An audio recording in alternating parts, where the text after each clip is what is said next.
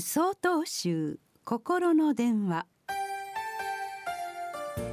今週は登竜門と題して新潟県西明寺佐藤道春さんのお話です。百瀬の滝を登りなばたちまち竜になりぬべし。同様の鯉のぼりの歌に歌われているように鯉が滝を登りきると竜に変わると言います。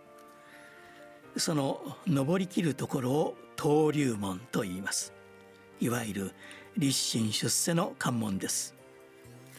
立身出世とは文字通り身を立て世に出て活躍するという意味ですが仏教的な意味としては仏弟子つまりお釈迦様の弟子になることを指します。ではお釈迦様の弟子になるというのはどういうことでしょうか。それは自らの欲望を手放す決意をするということです。真実の安らぎを得たいのならば欲望を手放しなさいとお釈迦様は言います。欲望を手放すといえば座禅の形はまさに欲望を手放している姿です。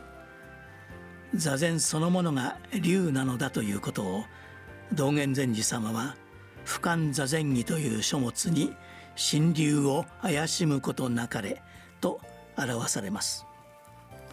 誠の竜になれと力強くお勧めされるのです。見返りを求めない姿。これこそが大いなる安らぎなのです。忙しい現代社会において何もしないでじっと座っているというのは難しいように思うかもしれません。しかし思い描いてばかりいて座禅をすることから遠のいてしまってはいけません。お寺を訪ねるとそこかしこに竜の姿を目にします。この時向こう側に竜を見てばかりいるのではなく私たち一人一人の中に竜を見つける。つまり座禅に身を投じてみてはいかがでしょうか。その時登竜門をくぐったことになると言えるのです。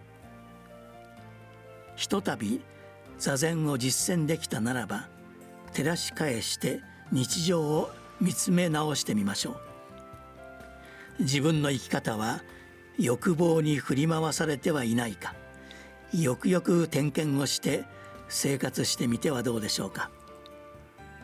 登竜門というのは実は私たちの日々の一歩一歩瞬間瞬間にくぐるべき関門なのです。9月1日よりお話が変わります。